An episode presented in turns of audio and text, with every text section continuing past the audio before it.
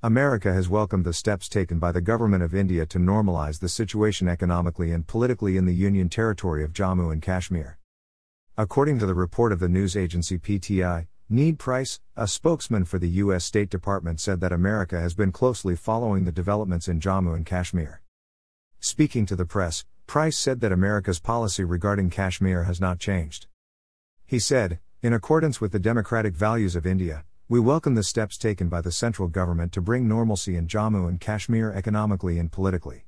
The US government has also talked to India about this on a few occasions. America has important relations not only with India but also with Pakistan.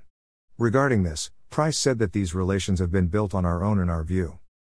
He said, When it comes to India, we have a global comprehensive strategic partnership and we have talked about it. At the same time, when it comes to Pakistan, we have important common interests in that area, and we will continue to work closely with Pakistani authorities on those common interests. Price said that America supports direct dialogue between India and Pakistan on issues including Kashmir. He said that, of course, we have been talking about reducing tension on the line of control log. We want things to be normal and return to the 2003 ceasefire.